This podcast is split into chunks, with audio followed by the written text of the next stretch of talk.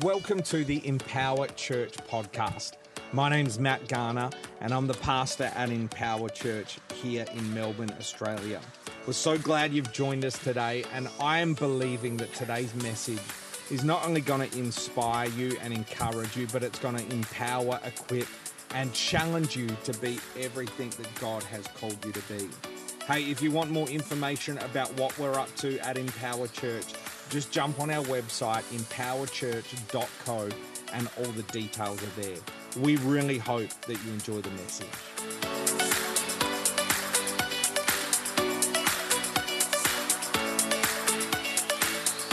Man, what a great presence of God this morning, right? Wow. So good. Who loves to see God heal people? Yes. Right? Who knows that we serve a God who heals? Right? The beauty of the prophetic and the beauty of healing is that it showcases God seeing us, right? So during worship, um, God gave me a couple words of knowledge. And if that's you, I'm just going to read out some stuff. If that's you, just stand up. And then Rhema will lead you in a prayer. And we're going to see what God does. Everybody down for that? Okay. All right. So one of the first things that I heard was pulmonary issues. Pulmonary issues. Do you know what pulmonary issues are? I had to Google it because I was like, pulmonary issues. So here's the here's the list. Well, I mean, I, want, I need to get the list, guys. Come on. Um, asthma, collapse of a part of your lung, swelling and inflammation in the main passages or your bronchial tubes, um, C O P D, lung cancer, lung infection, or an abnormal buildup of fluid in the lungs. If that's you, stand up.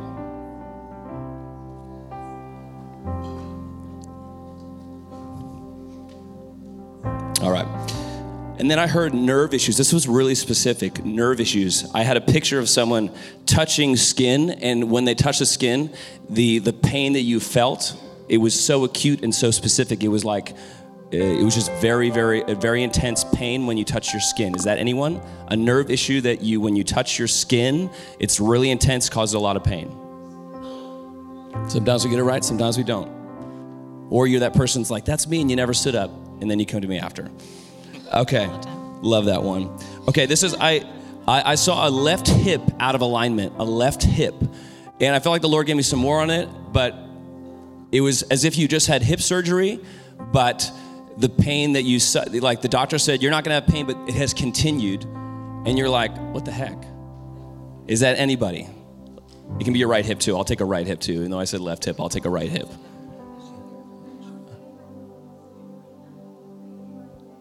Okay, we'll take that. All right. And then I really sensed God really wanted to bl- uh, break an intense loneliness. If you're suffering from a really intense loneliness, and maybe this is actually hard for you to be like, oh my gosh, you just called it out. But God wants to break that off you. Like if you're suffering from a loneliness, you're like, I literally just feel so alone. God wants to break that off you this morning. So if that's you, I really encourage you to stand up. And now Rhema's going to... Yeah, just want to pray over the... Yeah. We're going to pray. Okay. Let's just extend our hands as yeah. well. So if you're near that person, just extend your hand. Or if you're close enough and they're comfortable with you touching them, go for it. We just command all the pulmonary issues to be done in Jesus' name. For release of fluid, all the things that were wrong to be made right. We command healing in all those bodies. Yep. Yep. Full order in Jesus' name. Full order. Thank you, Holy Spirit, that you are doing something miraculous in this room this morning. Thank you, Jesus, for the left hip, for all the pain to leave, for all the tendons, for all the things that attach that. Where there has been a misalignment, God, align it in Jesus' name. Align it. Yep, and where there has been loneliness, Father, come in. Showcase the beauty of your love and the fact that you are present. Showcase the fact that you are present this morning. Thank you, Jesus. Yeah. If it's a if it's a, a healing issue, something that was in pain, can you test it out? Can you move yeah. around? How is it now? If you're feeling a shift, can you just put your hand up that there's something different? Yeah. So move if, if there's anything different. There's you pain. Notice any heat, electricity, anything in so your body. Who raise your hand really quick if we were praying for healing just now. Raise your hand if there's healing in your body that you need and that there's pain that was there or is still there. Raise your hand. Okay. So not very many people are actually like have pain that they can test out. But if you do, can you move and is it different? Go like this if it's different. For the hip, just do an air squat. Just get all the way down. For the hip, yeah, you've got to do full something. Parallel. Does it feel the same or different? Different. Okay, how different? Okay, so how much pain was it in before?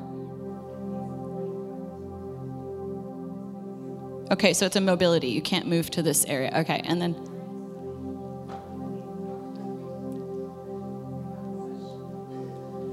Okay, so you're feeling that mobility different. Praise, Praise God. God. Come yeah. on. Awesome. Yeah. Thank you, Jesus. And then what was it here? The hip again. Did did you feel anything shift just now? A little bit. Awesome. So, Lord, increase it. Increase it all the way in Jesus' name. Keep testing that out. Yeah. If Jesus prayed twice, we can. You know what I mean? I'll pray eight times. I don't even care. One time somebody got healed yeah. after eight times. I was like, I'll take it. And y'all, I, I'm not sure your name, but I, Chris, Andres, um, I saw you over here, and I saw God put a crown on your head. I feel like God's saying, it's time for you to walk in the identity that I have for you, son.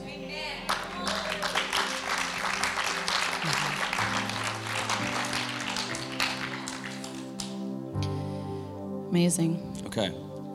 Well, I also have a, um, I got a word for you guys. So, um, when we were driving in today. Are we recording Waking? I've, I'm forgetful, man. Sorry, play on. Uh, we'll go quick, because I know we want to let Rhema have the most time. Um, so, um, so I heard mechanism and engineering. So I saw you guys over a mechanism. And I heard God say, they're engineers in my kingdom. And I saw God giving you schematics. And I and I heard God say, it's the revival mechanism. It's the reformative mechanism. And I saw figurines attached to a floor. You know when you pay, we call it table, uh, table football, but maybe you call it table footy. You know when you have the metal things on the table, you throw the ball in. And I saw there was these figurines, right? And they were lying flat underneath the ground. And as the mechanism turned, the figurines came straight up. And what I saw was, um, it's as if you're turning the wheel, the mechanism that you're turning, that you have been given schematics to turn, is that which will wake a nation up. And so those people coming up will wake a nation up. But I saw it start here. And I saw, you know, like in the older times where you'd have a bunch of cattle around a circular wheel and they would all walk around it to provide the most amount of energy to either pull water or whatever.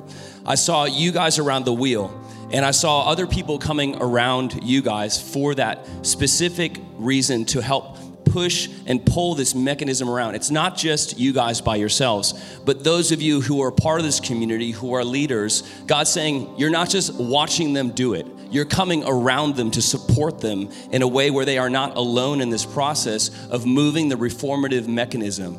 And then I saw it zoom out, and I saw that The, what would happen here in this church also then would be that that mechanism of reformative growth was actually happening for the churches in Australia, where I saw all the churches in Australia coming around this wheel.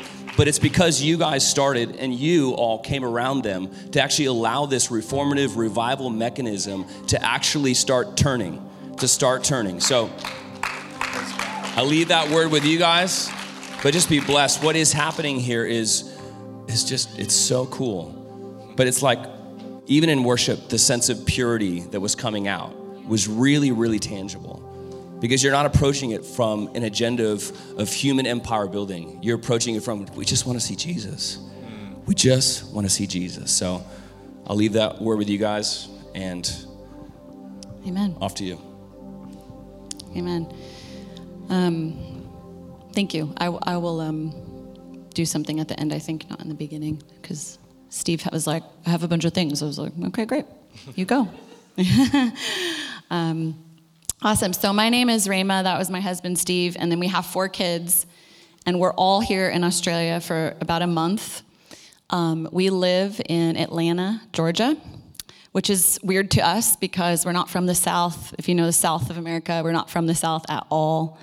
Um, we actually were in New York prior to this for about ten years.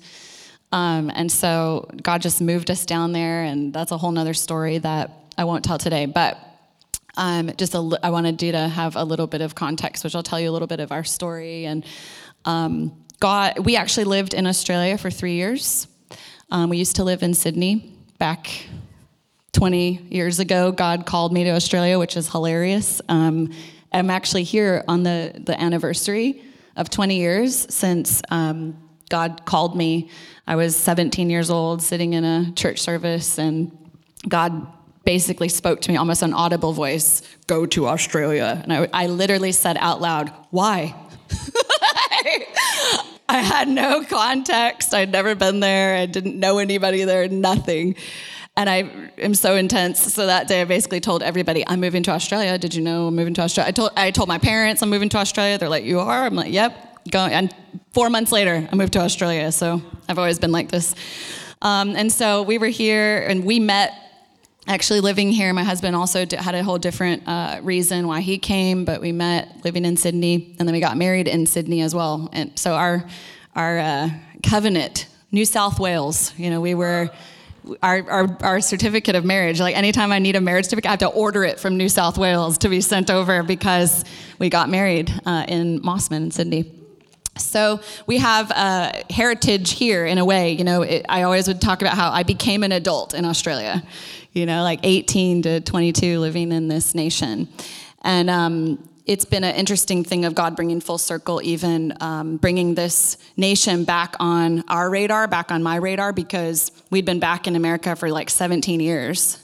And about four years ago, I had a really significant prophetic, no, five years ago, had a really significant prophetic word from a prophet um, that's well known in America, which I won't go in too much into the story now. But point is, he gave me this incredible prophetic word, and he kept talking about Australia, Australia. And I'm like, what? Like, Australia? I haven't been back to Australia in, like, you know, forever. And he kept talking about Australia, Australia, God's going to send you back to Australia. And I'm just like, okay, like, talk about New York. That's where I live. Like, tell me about what's happening in New York. Like, you know what I mean? Because we always have a context for what we see and understand right now. But we don't always understand where God is taking us and the bigger picture of what he's doing, which is not just about where he's sending you, where he's sending me, but the bigger picture of what God is doing in general. Sometimes the, the, the prophetic word comes so that later when God is actually calling us into things, we can attach to it. We have a frame of reference to understand, hey, I got to step out of that and I got to step into something else. Yeah. And so that was a part of my story. I, that still sat for five years before God did anything else with it. So I still was like a little confused. You heard, put it on the shelf? Yeah, I was still like a little confused about that. And it wasn't until the beginning of this year, God said, "I'm sending you back to that nation." And I'm like, okay, what does that even look like? I didn't, I was so out of touch even with like what's going on in the church in Australia. I hadn't been really in touch with, with a lot. And so it was, it's been a very interesting story, but I'll, this, I'm not going to tell you the whole thing. I'll tell you some other stuff today, but surely you can get to know me more over time. And Um, God started giving me these prophetic words for this nation starting this year. And so there's been about three different words that I released over Australia. And th- that was what God used to basically be like, hey, like opening doors and, and building relationships with leaders and stuff like that here. So when God actually gives you a prophetic word, he also backs it up and then does what needs to happen so that those doors will open for you. This isn't just, you know, this isn't about me, but it's to also encourage you that when God says to you, "I'm going to do this," he's, he's going to do it. He's going to open the doors. He's going to make a way. He's going to build the relationships. He's going to do what needs to happen for him to fulfill his word in your life. And so, um, yeah, just started kind of leading us back into this nation, both relationally, and now our ministry is also set up here in this nation. Um, and we're doing um, some, some different things. We're holding a conference next week in Brisbane. Um, which is, again, I'm like a whole nother story. There's like seven things I'll be like, that's a whole nother story. But anyway, so we're here and it's a blessing to be here. And I'm grateful to um, get be getting to know you guys and grateful to be invited. Um, it's always an honor to be invited into other people's works and the things that they're doing. And we're all one church. I always been like, how many churches are in the world? I'm like, trick question, one, you know, that's it. That's literally it. Like there's only one. We like to make ourselves little boxes and little things, but to Jesus, there's one church. So a um, little bit of, of our story, a uh, little bit more of our story, rather. So uh, God, we used to be real in, you know, we came out of megachurch movement, you know, all that. And so after a while, God really pulled us out of that expression. and sat us on the outside for a while. When it, for a long time we had been in the center, we'd been building, we'd been, you know, building the church and doing things the way we thought was right. And, you know, many of us have probably come from that sort of background as well. And so God took us out of that, though. And then he put me specifically during that time, this is going back about eight years, put me in a very, very intense, humbling season. Who's ever been in a wilderness? They didn't teach me about that in megachurch. I was like, I thought I was like, Jesus was supposed to bless me, make me wealthy, wise, like healthy, you know, all this stuff. And then I got put in the wilderness to like deal with my idolatry and my pride and my self-importance. And I was like, oh, okay, I didn't learn about this in Bible college. So it was an interesting season. It was very hard. It was very painful, but it was important.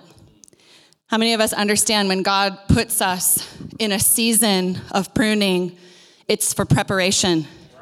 And if you jump out of it, you will shortchange yourself. And you will shortchange everything that God wants to do through your life. And so we submit to those seasons because the Holy Spirit has to do the work in us. And so I was disentangled from a lot of things over the course of a lot of years. Things that I really thought were important, things that I preferred. Sometimes it's not even about theology, or it's not even about like, you know, this is right or wrong, but it's just like, well, I like just like that better, you know? And so God would be like, well, have you asked me if I like that better? Have you asked me if I want you to do it like that?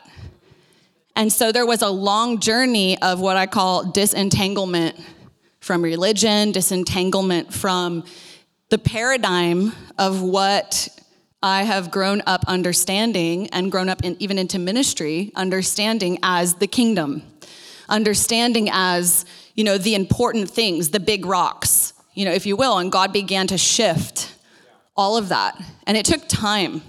How many of us understand it takes time to change?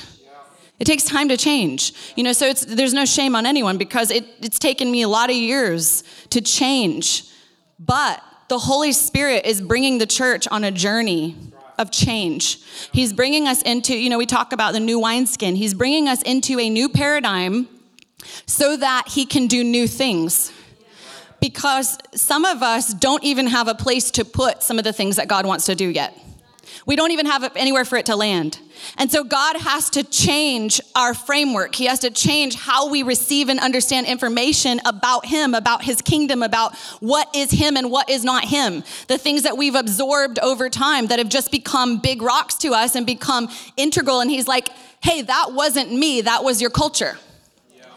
That wasn't me. That was the framework you learned. That was what was important to you, but it's not important to me. And some of those things are really difficult to let go of. But there's grace. Again, when, when the word of God goes out, I'm doing this, there's grace for it to happen. There's grace for it to take place.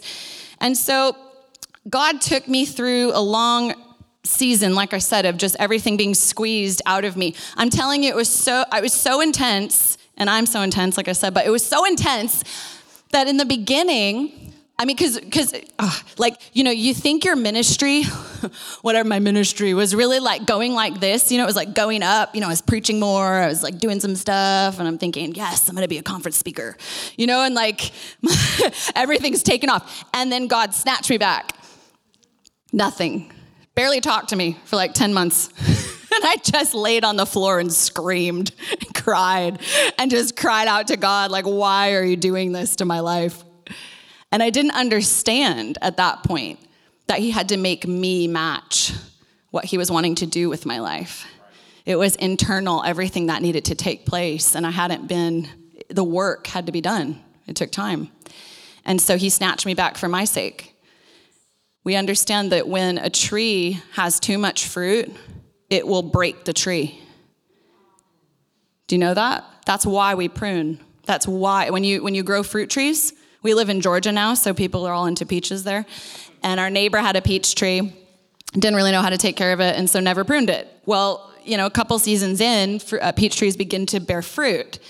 And it had so much fruit on it that the tree just went, and it just split in half, broke right down the middle. No more peach tree. It takes like five years for those things to grow peaches. What a waste. But if you don't prune it correctly, and when you're when you're cutting things off, it's like, dang, that was like really good. That's a good thing. That could have had more peaches. And God's like, the tree can't hold those peaches. You better cut that off before it starts growing because it's going to break the tree off.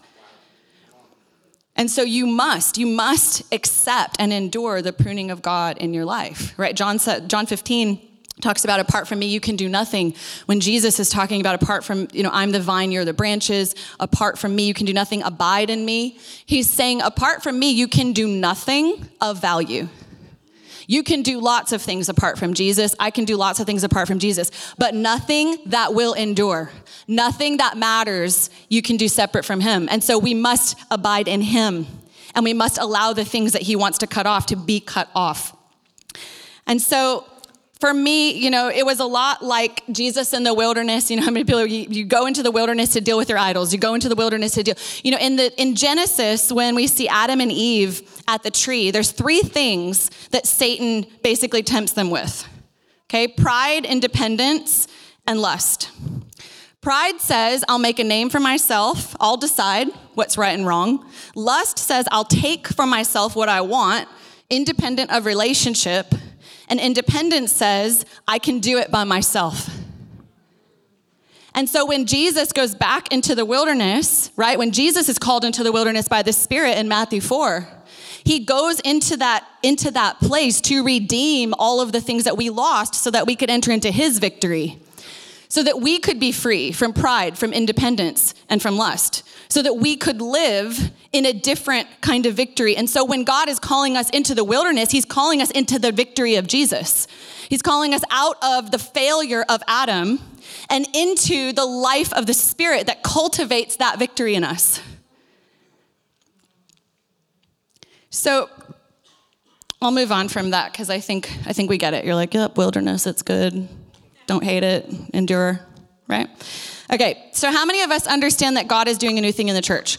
I don't think you would be a part of this community if you didn't believe that. You probably would just go somewhere where they don't believe that and everything will just stay the same forever. But that's probably not what's happening here because God is calling the church into a new season. But he's reforming us. And reform, like I said, reformation, things to be reshaped, change. It's hard. It takes time. And it's sometimes even painful. And in the Western church, we've made a lot of things central that are peripheral. And we made a lot of things peripheral that are meant to be central. And God is rearranging all of that stuff, and he's putting it back in order. He's changing the paradigms, like I talked about, so that we can even understand some of the different things he wants to teach us. In Genesis twelve, um, that's when God calls Adam, or sorry, Abraham, Adam, no, Abram at the time. Who becomes Abraham. So he calls him in Genesis twelve and he says, the Lord said to Abram, go from your country, your people, and your father's house to the land that I will show you. Now, what land is that? Well, I'll show you. But before I show you, you have to leave somewhere. You have to leave your country, your people, and your father's house. So some of us, we don't want to leave our culture. We don't want to leave things that have been important to our culture. We don't want to leave things that have been important to our communities. We don't want to leave things that have been important to those who have been fathers and mothers to us. Yeah. But in order to go to the land that he will show you, you first have to leave those things, yeah. And you have to totally release them and say, I am willing to let go of my country, my land, my people, and my father's house. I'm willing to release those things in order to go to the new place. And it was after he released those things that God says, okay, now I will bless you. I will make a name. I will send you, right? I'm going to make a whole nation out of you. But first you had to let go of what I've asked you to let go of. Then Joshua, right? When Israel comes out of the out of Egypt, out of the wilderness, in Joshua three, three through four, it says, when you see the Ark of the Covenant of the Lord your God and the Levitical priests carrying it, you are to move out from your positions and follow it. Then you will know which way to go, since you have never been this way before. So how do we know where to go? The Ark of the Covenant, it symbolizes the presence of God. It was the Holy of Holies. You know, the very presence of God, which all through scripture, we are, you know, it's very clear. We follow the presence of God. We follow the Spirit of God, the, the pillar, the cloud, the fire. All, we follow him. So when they're saying follow, then you'll know which way to go. It was the same with Abraham. Follow my voice. I will show you. And then with Joshua and the people, he says, I will show you, follow my presence. So how do we get anywhere that God is going? He has to show us. We have to hear him. We have to trust him, because in all cases, there was no idea where they were going other than I'm taking you there. Do you trust me? So there's a journey between where we've left and where we're going. There's a difference also between something foreign and something new. I want to draw a distinction. There's a difference between something foreign to you and something that's absolutely new in and of itself, right? When I was in Cambodia a couple years ago, they were like, you have to try this sauce. They do this thing where they put these ants, um, it, they crush them up, and they honestly taste amazing. It tastes like mints and herbal. It was it was really weird, blew my mind, because I would never expect to eat ants. But they make a pig, and then they pour this like ant sauce on it, and we're just eating it. We're like, oh, so good. Like, what is the sauce? You know, and they're like, it's ants. I was like, what? Like, yeah, you just smash them up. Like, just raw, you just smash them up. You just pour it all over the food. Oh, God. You know, it's like, you know, then your mental like thing takes, it like kicks over, and you're just like, oh, okay, let me pretend like I'm fine with this. But it was just smashed ants, you know, and like for them, they're like, we've been eating this for thousands of years. It's a delicacy. And I'm like, this is disgusting. You know, at first I was like, it tastes great. And then I was like, this tastes terrible. You know, because my mind was like kicking over, like, this is foreign. This is not what I do. I don't eat ants. You know, so something can be totally foreign, but it's not new, but it was new to me. It was definitely new to me. And that was my first and last time ever eating the ant sauce. And hey, if you're there, try it though. You know what I mean? It was worth it. It, it was like, it's a great story. I've eaten ants in bulk. I mean, just so much, like that sauce was really, I was like, how many ants did you have to catch? Like, how do you even catch ants? Like, do you just, it's a lot of questions, but we're returning to ancient paths. They are foreign, but they're not new. Okay. So many things feel new, but they are simply new to us. Okay, so you hear different things like, you know, fivefold ministry and elders and priesthood of the believer, and you're hearing these different terms and new wineskin and all this stuff. And it's just like, whoa, that is so new. It's the new wineskin. It's not new. It's just new to you. And so God is bringing back things that we have lost. He's restoring. There's no there's no new revelation coming, coming out. This isn't new revelation. It is lost revelation that God is restoring to the body. In uh, in John chapter two, there's a wedding, right? So we all know the wedding at Cana where Jesus does his first miracle, right? So you see that the master of the banquet, Jesus, um, you know, has the servants do the whole thing, and he turns the water into wine. It's a miracle. He goes and takes it to the master of the banquet, and what does the master of the banquet say? This wine is better than what we had at first, right? And then in Luke five, thirty-seven to thirty-nine, it's the famous, you know, scripture that everyone quotes about the wineskins, right? No one pours new wine into old wineskins. Otherwise, the new wine will burst the wineskins. They'll run out. The wineskins will be ruined. No, new wine must be poured into new wineskins. Here's, here's a verse that used to trip me up, though, for a long time. Didn't know what it meant. Verse thirty-nine. And no one, after drinking old wine, wants the new, for they say the old is better. I was so confused by this scripture. But for anybody who drinks wine... How many of us, I'll include myself in there, I drink wine.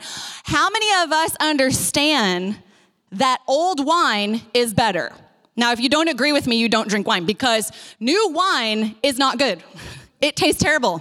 Nobody wants to drink new wine. And so old wine is the good wine.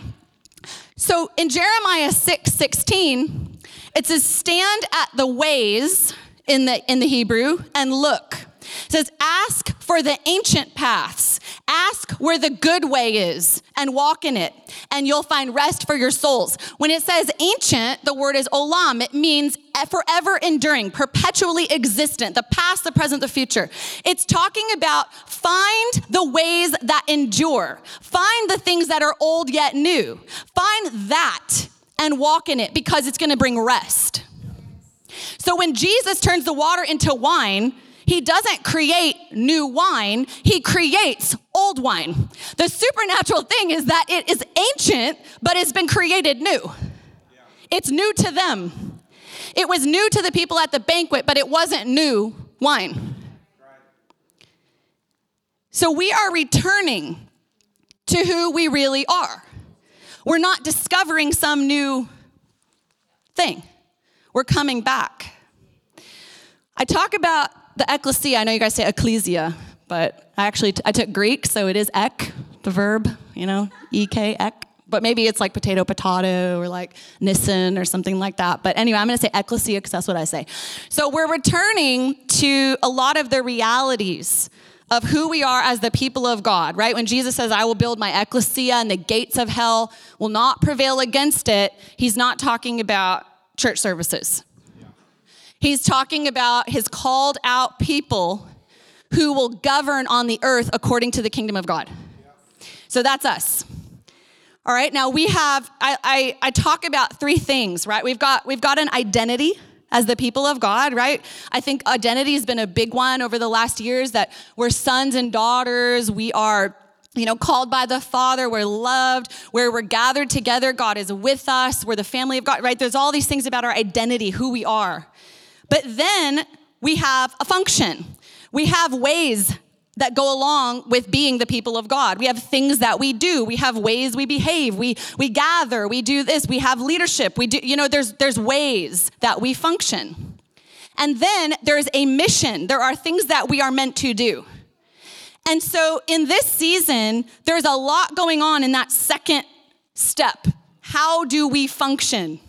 Because if we function correctly, then we can accomplish our mission. So when we look at the Western church, much of our mission is lacking, right? Which is the Great Commission, go into all the world, preach the gospel, heal the sick, cast out demons, do, you know, do all this stuff. But we can't really get on with a lot of the mission of what we are called to do because our function is dysfunctional. And so God is bringing our function into order, how we are, what we do, how we behave, how we mature, all the things that make us who we are, so that we can go into all the world and do the things in Romans eight and the earth crying out for the sons and daughters of God to be revealed, all of that, so we can mature. So if our function's right, we're going to mature into the mission. In Jeremiah one, nine and ten, it says, the Lord reached out his hand, touched my mouth, and said to me, behold, I have put my words in your mouth. See, I have appointed you today over nations and kingdoms to uproot and tear down, to destroy and overthrow, to build and plant. So part of the mission, the prophetic mission, right? And this is a scripture I use a lot about reformation, about reformers, that you are both called to uproot and tear down, to destroy, right? But you're also called to build and to plant. So the difference between critics and people just that just love to observe what's wrong, because a lot of people, we all know in this room, you know somebody who's like, you know, mad at the church, or who's like over it, or, you know, who, you know, just left, right? They just, they peaced out and they're just a critic. They're talking about all the things wrong. Yep, no, we all know there's there's definitely some stuff like dysfunctional about the Western church. Like it's not a secret, nobody's secret. And so what do we do now is really more the question, because the difference between a critic and a reformer is the critic comes to destroy and to tear down, but they don't have seeds in their hand and they don't have shovels and hammers. Reformers have to build and they have to plant. And so the Spirit of God is not in it. You're functioning from a different spirit if you're not coming with seeds and with hammers, because there are things that God is calling us to build and there are things he wants us to plant. We don't destroy without rebuilding. We don't uproot without replanting. That's how God works. But there still are things that need to come down. And there still are things that need to be uprooted.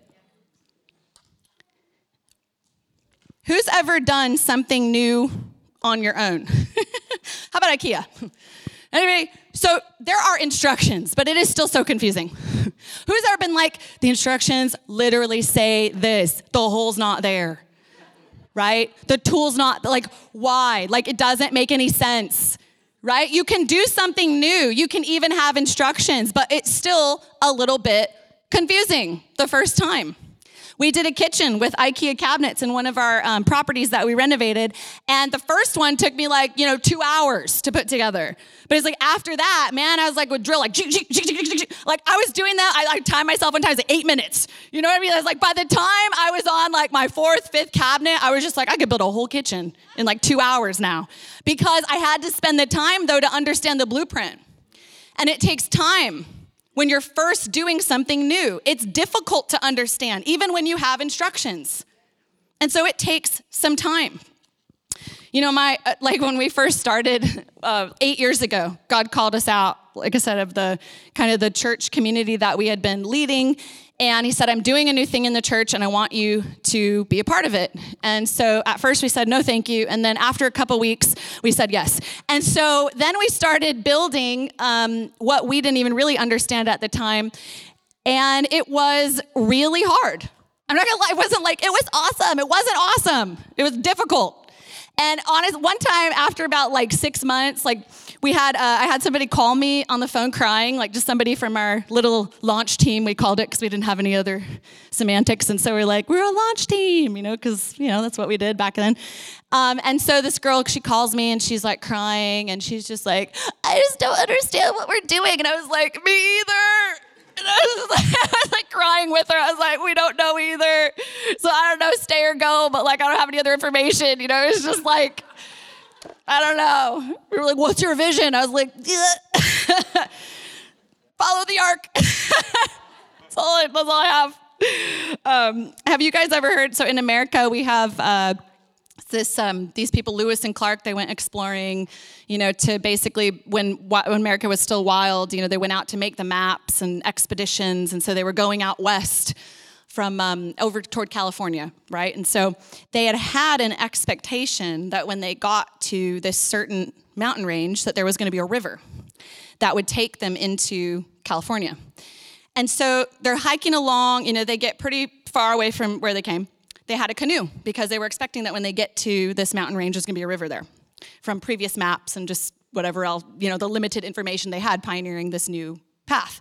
And so they get to the top of the mountain range, finally, after, you know, probably years, who knows. And so they get there holding this canoe. There's no river. And so they have to decide, are we going to go back or are we going to chop up the canoe that we might need over the next range? But if we don't chop up the canoe, we don't have enough wood to get to where we're going. So we're going to have to burn the thing that we thought was going to be the thing that take us into the new. And so are we going to decide, because we have to decide right now, are we going to turn around or are we going to cut this boat up and use it as firewood? And they chose to cut it, use it as firewood, and they ended up making it all the way. But that's what pioneering feels like sometimes. You're like, I'm really sure there's a river just over over there, you know, and so I prepared a boat to take us on the river that's right over there. And then you get there and there's no river and you have to decide, am I willing to let go of what I thought was the way to take us to the new place? Or sometimes you're cutting up the thing you built with your own hands and you have to be willing to burn it for fuel. It's crazy, right? What a story. What a, what an, like, can you imagine just being there? Like sometimes I just like go like, Like, can you imagine just like, dang, gotta cut this boat up. It sucks.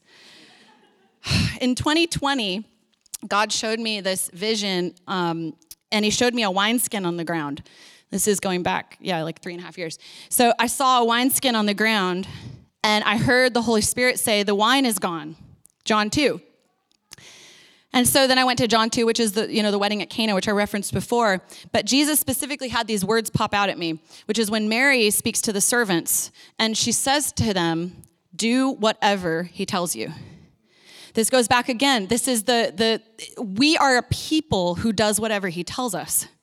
We're not a people who get caught up in the ways that we love things, the culture of our people, all these things. Like, we're a people who follow him. That is literally who we are. There is no other classification for followers of the way, followers of Jesus, other than that we follow him. And so in order to enter into the new, we have to go where he's going. That's it. It actually is that simple and that difficult. Because sometimes to go where he's going, we have to let go of where we were going, which might not be the same place sometimes. When Jesus says, In the in scripture, we, we read a lot like, follow me. You know, when Jesus says to somebody, follow me, follow me. What he's actually saying, oftentimes in the Greek, is come here. So he's not saying, hey, follow me, do this. He's saying, come here to my face and come with me. So it's not just to observe and do what someone else is doing, like Simon says, like do this. No, he's saying, come to me. So in order to follow him, we have to come to him. It's not just read the Bible and follow his behaviors and do the things that Jesus did and say the things that he said. No, no, no, it's intimacy. Yeah. Come to me. That is the prerequisite to follow him. We have to come to him. In John fourteen six, he says, I am the way, the truth, and the life. We're following the way, Jesus. We're not following the way, like the methods that we learn. And oftentimes when we think of like, oh, what's the new wineskin? What's the new way? We think of, okay, well, how, what do we need to change? And how do we need to change up like the stuff we're doing? And what's the new structure and all that stuff? And it's not that that stuff doesn't matter, but we have to understand that we are following Jesus. We're following the way. It's actually what the followers of Jesus were called, followers of the way. Yeah. They first became called Christians at Antioch, but before that, they were called followers of the way. In other words, Jesus himself. Yeah. He is the way. If we don't have his voice, we have nothing. You have nothing. If you have perfect church services, if the room is packed out, if you have the fake glory because of the smoke machine and all this stuff, you have nothing. Nothing.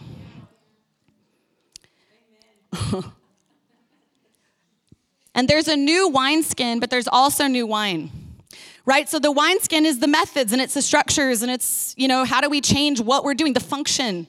Because some of that does have to change. Some of it we we haven't gotten, you know, too great in Western culture, and that's okay. It's actually okay to be like, you know what? God's moved through it. God's done a lot of good stuff, and God is God is faithful. You see through history with his people how he weaves himself and works through our, our story, even in our own life. We all see that.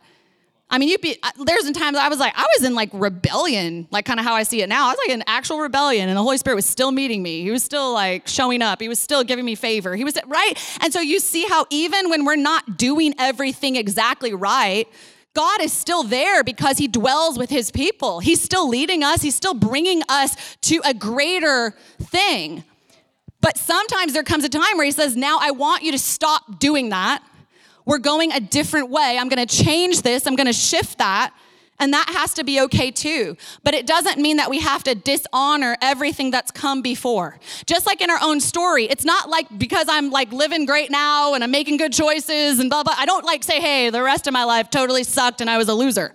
It's like, yeah, you know, I had some things to work on, but God was with me. And he used everything that's happened from then to now to make me who I am, to bring us, you know, into resilience, to make us strong. But now he's saying, hey, but I want you to behave differently now. I want you to do something different now. I'm taking you into a new place now. And so it's like we have to see the body of Christ in that way too. We don't just throw away all of our history and be like, well, they got it wrong. Like, change everything, you know? It's like, hey, like God is walking with us. He's moving us. We're following him. And he's worked then and he's going to continue to work. But I believe it's going to be greater. The new wine is better than what we had at first. It's better. You know, we can we can have all the structures and the stuff, and like I said, and but we don't have the values and the conviction. That's the actual wine. So I know, even in America, there's all these like, um, you know, new microchurch movements and stuff. And it's just like, oh, okay, you know, people see that God's doing a new thing. And so sometimes we love to jump on the bandwagon of, um, you know, the new method, right? Church planters are like notorious for this. It's like the conference where it's like, oh, the ten steps to making a church five million people in two months. And they're like, oh, you know, go to the conference. And it's like, we love to learn the new way. But the problem is you can do a new thing externally and not be new on the inside. But what God is trying to do is shift our internal, ish, like our values, our convictions. He's trying to change what we care about. And if he can change our values and he can change our convictions, then we're naturally going to change our methods and our things that we do because our values are different.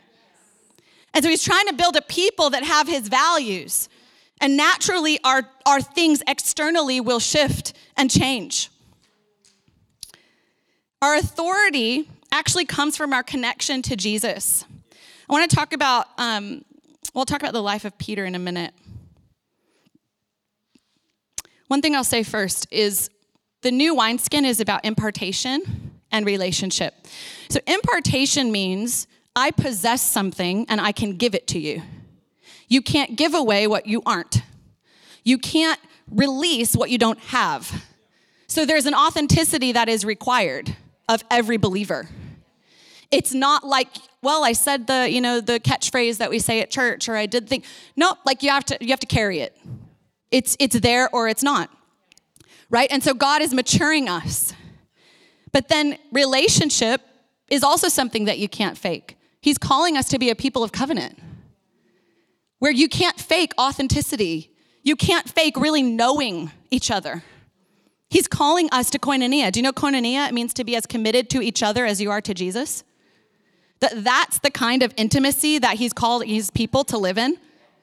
That is so challenging, especially to those of us who love to come into church and no offense people in the back row, but you know, sit in the back, not talk to anybody. And it's like, you can't do that. If you want to be a people that are maturing God, we don't go and, and disconnect. We have to actually engage. We have to allow ourselves to be known. But even in the knowing, it has to be safe. So we have to create safety for each other to be known. Because when you're known, you can change. You can grow. You can be transformed. None of us can change outside of intimacy. It's true. You can pretend outside of intimacy. We can have connections. Like people have talked about connection. You know, I'm connected. Let's get connected. Like, I hate, I almost hate that word. Let's connect. Like... We don't need connections. We need relationships. Because relationship is the thing that will take us into the new, and it's the only thing that will sustain you. A connection does not care about you when you're at your lowest point. But your family does. We need a family of God. God is removing us from the business mentality, from the C E Os and the org charts. This is not the church that Jesus planted. He is tearing it down. Oh, I don't know if I should go there. God gave me a word. Oof. I wasn't gonna, what time is it? I don't think, okay, I'll just, I'll, I'll keep it brief. But God gave me a word in two thousand nineteen about um, the Notre Dame, when Notre Dame was burning down. Do you guys remember? So on April fifteenth, Notre Dame began to burn. And God said, I want you to watch. This is a prophetic sign of what's happening in the church. And so I was like, okay. So, you know, I'm like watching Notre Dame burn. He said, I want you to research the history of Notre Dame. So I researched the history of Notre Dame. And just to keep it brief, again, it was built as a symbol of the pride of France, right? In like twelve oh six, something like that. And in seventeen ninety-eight, it was dedicated to the cult of reason, which became later, you know, that was the Age of Enlightenment. You know, it's like the late seventeen hundreds, all of the elites of the church, you know, they're turning their back on the spiritual, you know, supernatural worldview of the Bible and leaning into the intellectual worldview of science and discovery. And like, this is the, this is a major, you know, time in the church when things shifted. And the religious spirit, the intellectual spirit became the prevailing thing in the church that you know through your senses, you don't know through the spirit. And so this began to shift in that time. And so Notre Dame was dedicated to that god, the goddess Marianne, who is the cult of reasons kind of thing, which is, by the way, Lady Liberty, which was then donated to be the symbol of freedom over America, which is a whole nother thing. So Notre Dame is burning down. It's a six, uh, the roof has six pieces. Six is the number of man in scripture. And so the whole roof burned off. And then the Holy Spirit said, I want you to look at whatever, um, what else happened on this day. And so I was like, you know, Google, what else happened on April fifteenth? First thing comes up, Titanic sank on April fifteenth, the unsinkable ship. And then the Holy Spirit said to me, um, Titanic, the unsinkable ship, was built as the symbol of pride. You cannot sink this ship. Well, it sank on its maiden voyage. And the two things, the fire and water, we know in Scripture, fire and water both are symbols of the, the presence of God, the Spirit of God, right? Now, fire, as it burns things down, I mean, it's it's power, right? The power of the Holy Spirit. It can be terrifying and good, right? So we've got the good fire that you want. You know, when you're praying and you're like, fire, and it's like the good fire. It's like, yes, more fire. Or it's like the fire of God, like, you know, don't fall into the hands of the living God kind of fire. And so there's judgment and there's power. But then the water of the Spirit is also, you know, water is powerful. The presence of God is like water. But interestingly, the Titanic sank because it hit frozen water. And do you know that as the ship was sinking, the, the captain told the band to continue playing, keep entertaining everybody as they die, basically. And so God said two different kinds of churches are being released from their positions, let's say, in this season. One is the church that has dedicated itself to intellect. And the other is the church that has created a showboat of entertainment. They're both going down. And he said, and I'm raising up a people that will follow me. And so there is a reformation that's taking place to be, to bring us back to who we really are. We're a people of the Spirit. It's not wrong to think. I love theology. I love thinking. I've been to Bible college and theology school and all the things. It's not wrong to think and to know God with our mind. But there's a difference between intellect and the spirit of revelation, the spirit of knowledge, the spirit of understanding. God wants to bring us into deeper knowledge than the spirit of intellect. The things that you can learn just by reading Greek. I mean, it's fine. It's good. It's not wrong. But there is deeper understanding that only comes through the Spirit.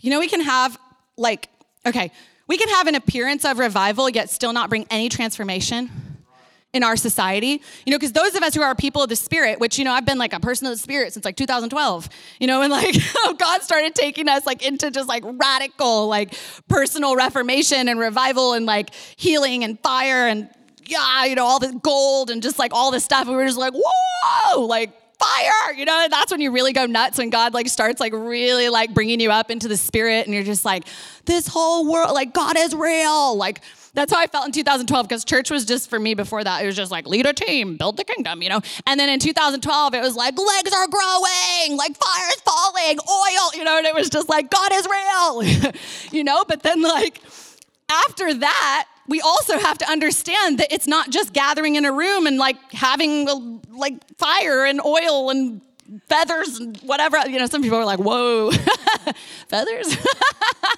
Talk to me later, I'll tell you about it. Um, point is, he's trying to bring us into a new way of life. You know, the early church didn't have revivals. They just like lived like that. Like God's been trying to revive us because we keep dying and we have to be like, revived. Like the definition of revival is to bring something back to life that was dead. And so we keep like dying off. He's like, hey, wake up, get back up again. But he's trying to bring us back into who we actually are, like how we function all the time. And so he's bringing us into a revival like that continues and becomes reformation because it's not reformation until it touches the culture. This is the apostolic, the understanding of apostolic people, that we're coming into a time where we're becoming an apostolic people where we shift culture, where we understand that we are being matured so that we can be sent out. It's not about gathering together and having good church services. It's about coming together so that we can be refueled, refilled, grown up, and so that we can be sent out on the mission of God. Wherever it is that you are, whatever it is that your calling is, God is wanting to grow us up individually. See, the new wineskin requires a totally different kind of personal maturity among everyone, everyone, which is, we talk a lot about circles, circles, circles, circles, because everyone is facing each other. Everyone is accountable. Everyone is responsible. Everyone matters. There's no one in the kingdom who doesn't matter. There's no one who can just sit back and not do what they're called to do. We all must attain. So in Ephesians four, it talks about the metron of Christ, the measure of Christ, right? That the fivefold ministry would equip the church, that they would grow up into the measure of the fullness of Christ. What does that mean? That together as the people of God, we look like Jesus, but that each of us, as we attain to our own measure, your measure, your measure, your measure, your measure, that as we attain to our measure, we then look like the measure of the fullness of Christ. That we would become the mature son. And that when people look at the church, that they would see Jesus. And that's not just talking about like, you know, serving the hurting and all. Yes, that's a part of it. but that we would look like the authority of Christ, that we would look like the fullness of who he is on the earth, wherever it is that you're called to be.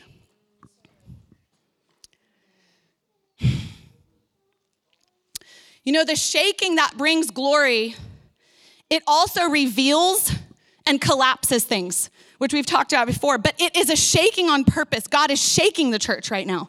We've seen that. A lot of empires collapsing, a lot of things changing. It's been unnerving for some. You know, I think God used the last three years to shake things that we didn't even know needed to be shaken. But when God is shaking things, it's so that things that don't need to stand will collapse. And so that the things that are enduring, the things that are ancient, eternal, ever perpetually existent, that those things would remain. And we would be able to recognize the difference. And so the shaking brings clarity. But the shaking is bringing glory. It's bringing glory. In, um, let me see. I'm trying to think of what do I say, what do I not say. I always have like five hundred more notes than I need, but it's fine. Okay. In Matthew seven, I'll go there. This is when um, Jesus says, I'll build my ecclesia. Right? And so he gives Peter this revelation. Really, he's talking to all of them, but Peter's always answering, you know, because he's the spokesperson. um, is it Revelation? Yeah. No. Is it seven? No. I have the wrong scripture. I have the wrong scripture. Where is that? Okay, somebody tell me when he says, you are Jesus, son of the living God. Papa. What's the actual scripture? Is it John? Matthew. Yeah, it's Matthew, right? Nine, you said? I'm like, nine, you say? Is it nine? Somebody look it up. sixteen.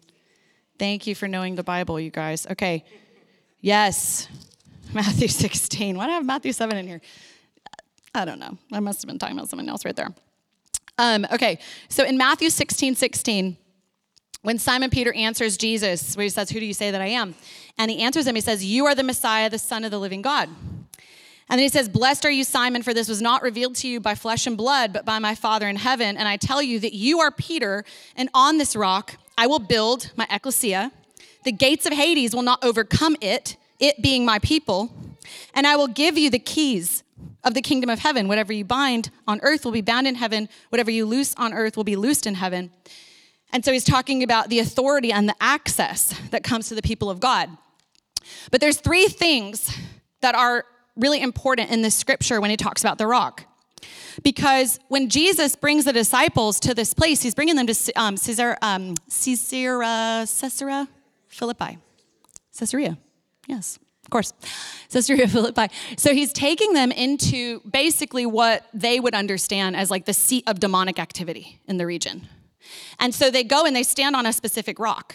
They're on a rock as he's speaking to them. They're standing on a rock. And this rock, I mean, there's a cave there as well, like just the location of where this takes place. And it was basically what they considered the gates of Hades. It was the place, the, the, the mouth of the underworld, if you will. It was like just a dark place of demonic sacrifice. It was a place where, um, you know, when you look at the history of the Jews and all of this, it was a place where um, there's just been a lot of darkness happening in this area. And so he takes them there. And so when he's telling them, when I build my ecclesia, my people, when I call them out, I'm going to set them on this rock. The rock of demonic activity, the absolute darkness that's going on in the world. I am going to build them on top of that, and that rock will not withstand them. So we're not on the offensive. We see ourselves sometimes as offensive to the kingdom of darkness. Like, okay, well, or sorry, the defense. We're not on the defense. We see ourselves sometimes where, okay, we got to protect ourselves. We got to keep things in order. We got, you know, like the devil's coming for me again. And it's like, okay, God is wanting to mature us. He's wanting to mature us to where the gates of hell are afraid of you. This is what it looks like to walk in maturity. That the rock, right? Because Peter also, that's when Jesus changes Peter's name from Simon, which means a reed blown around, to a rock. That's also, and he says, hey, the revelation, you are the Christ, the Son of the living God. I'm going to build my church on that revelation. But there's three rocks in that passage. There's the rock of the absolute demonic stronghold of hell in a region. There's the rock of Peter, who's a person that he's going to use. And then there's the rock of the revelation of Jesus. And so he's wanting to use you. He's wanting to use me. He's wanting us to carry the revelation that Jesus is the Son of the living God. But he's also going to plant you right on top of whatever the devil's doing. And he's going to be scared of you because of what you carry and the identity that Jesus has given to you in that place. These are the people that God is wanting to mature us into. You know, God was speaking to me earlier about um, the, the glory that's coming to the nation. And you can watch the prophetic words that um, that God's given to me about Australia. There's um, there's a few. But one of them specifically was about God, or actually this is something he told me when I got here, but um, gatekeepers. He was talking about that he's releasing gatekeepers who will protect the word and the song. So a couple of the prophetic words that um, God gave me were about the, the song of the nation, that God was releasing a new song and that it was supposed to be the prophetic song, that the song of the nation had been contaminated, but that God was bringing it back into order through the shaking, but that the prophetic song that's being released is very important, not just for this nation, but for the nations, because it's an inheritance that this nation carries, is to release the song of the Lord. But God said that he's raising up gatekeepers. Gatekeepers understand their authority. Gatekeepers forbid and allow, right? In Israel, they would set up gatekeepers, and they would decide what comes in and what goes out. This is the same authority that Jesus gives to the ecclesia. So when you look at this scripture, Matthew sixteen, when he says, those people, I'm going to give them, the ecclesia, the keys. Keys are authority. I'm going to give them the keys to the to the kingdom. Whatever they bind will be bound. Whatever they loose will be loosed. So he's wanting us to be those gatekeepers. But he said specifically that in this nation, there will be gatekeepers of the song and of the word. So people who will say what God is saying and who will sing what God is singing. And they're not doing it to perform. They're not doing it for a platform. They're not doing it because they think it's what people want to hear. But it's people who have integrity and who have authenticity and who have no fear of man. He's delivering the Australian church from the fear of man. And he's delivering the Australian church from the pride that the leadership has walked in in this church. Because honestly, Leviathan, with the first word that God ever gave me, he showed me a dragon in the sky, and he said, Leviathan is ruling the church of Australia. Now, for those who understand, Leviathan is a manifestation of Satan. And the key to Leviathan is to get us, the people of God, especially leaders, to rise up in pride and to lead the church divorced from the head, Jesus. When we lead divorce from the head, we empower Leviathan, which is Satan, to rule over the people of God. That's a problem. Everybody say, that's a problem. Jesus is the head of the church. And so any church that's being led in pride is not being led by Jesus. Think about that. So the pride is coming down and leaders are being snatched off their thrones because Jesus is going to be the head of the church again.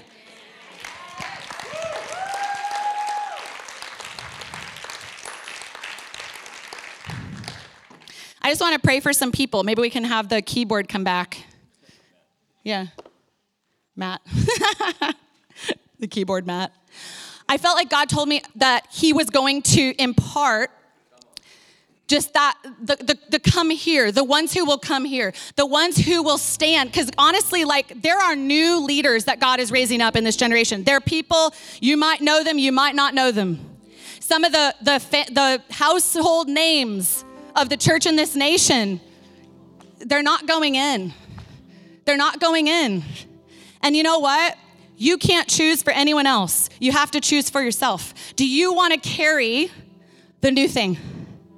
Do you want to carry the new thing? Because I believe that God is going to use all of us. This is not a thing about like only leaders come forward. This is, will I be the person that God has called me? Will I raise up into the measure of maturity? You know, and so that's why God, he's, he's moving things around. He's making it so that we really can. Because so long the structures and the ways that things have been, it has kept people limited. It has kept people immature. But God is wanting a mature son. A mature son in this nation. A mature church that looks like Jesus. And so can we all stand for a minute? I just really believe that God... Um, he asked me to just impart that, impart the ability to stand, impart the ability to, to rise, to let go. Like when I was talking about Genesis twelve, to let go of your people, your nation, the, the Father's house. There's some of the things we've been wrestling to release those things. And God is saying, I want you to stop looking for the ways and I want you to follow the way.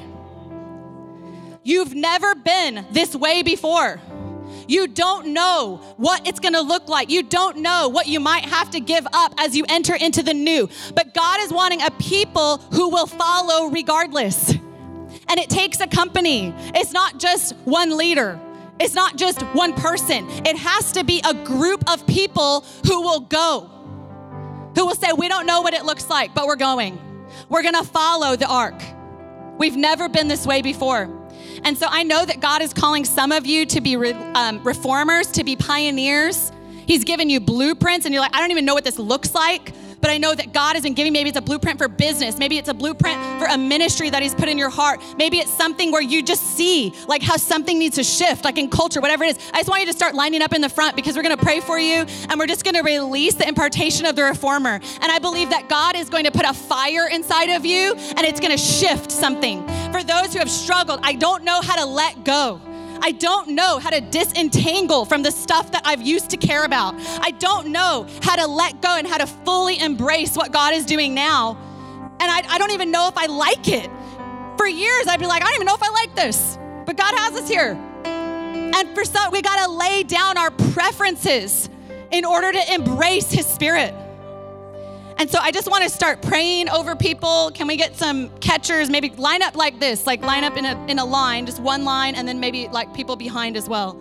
Can we move this way a little bit? Steve, can you come and pray too? And then if we can get some strong people just behind them. You guys catch around here, right? Yeah, okay. All right, so I'll just, I'll start down here and I'll just start praying for people. And if you are back there and, um, you know, just receive a blessing as well. Like there's, you know, come up or don't come up, but we just bless you in Jesus' name. And we'll just end it this way, just ministering at the front. Do you want to say anything else? Anybody release or? Okay. So that he said, that's good. Okay. Awesome. Well, I'm going to, who's, yeah, we got catchers there. Okay. I'm going to put the microphone down and we're just going to go through and just lay hands on people.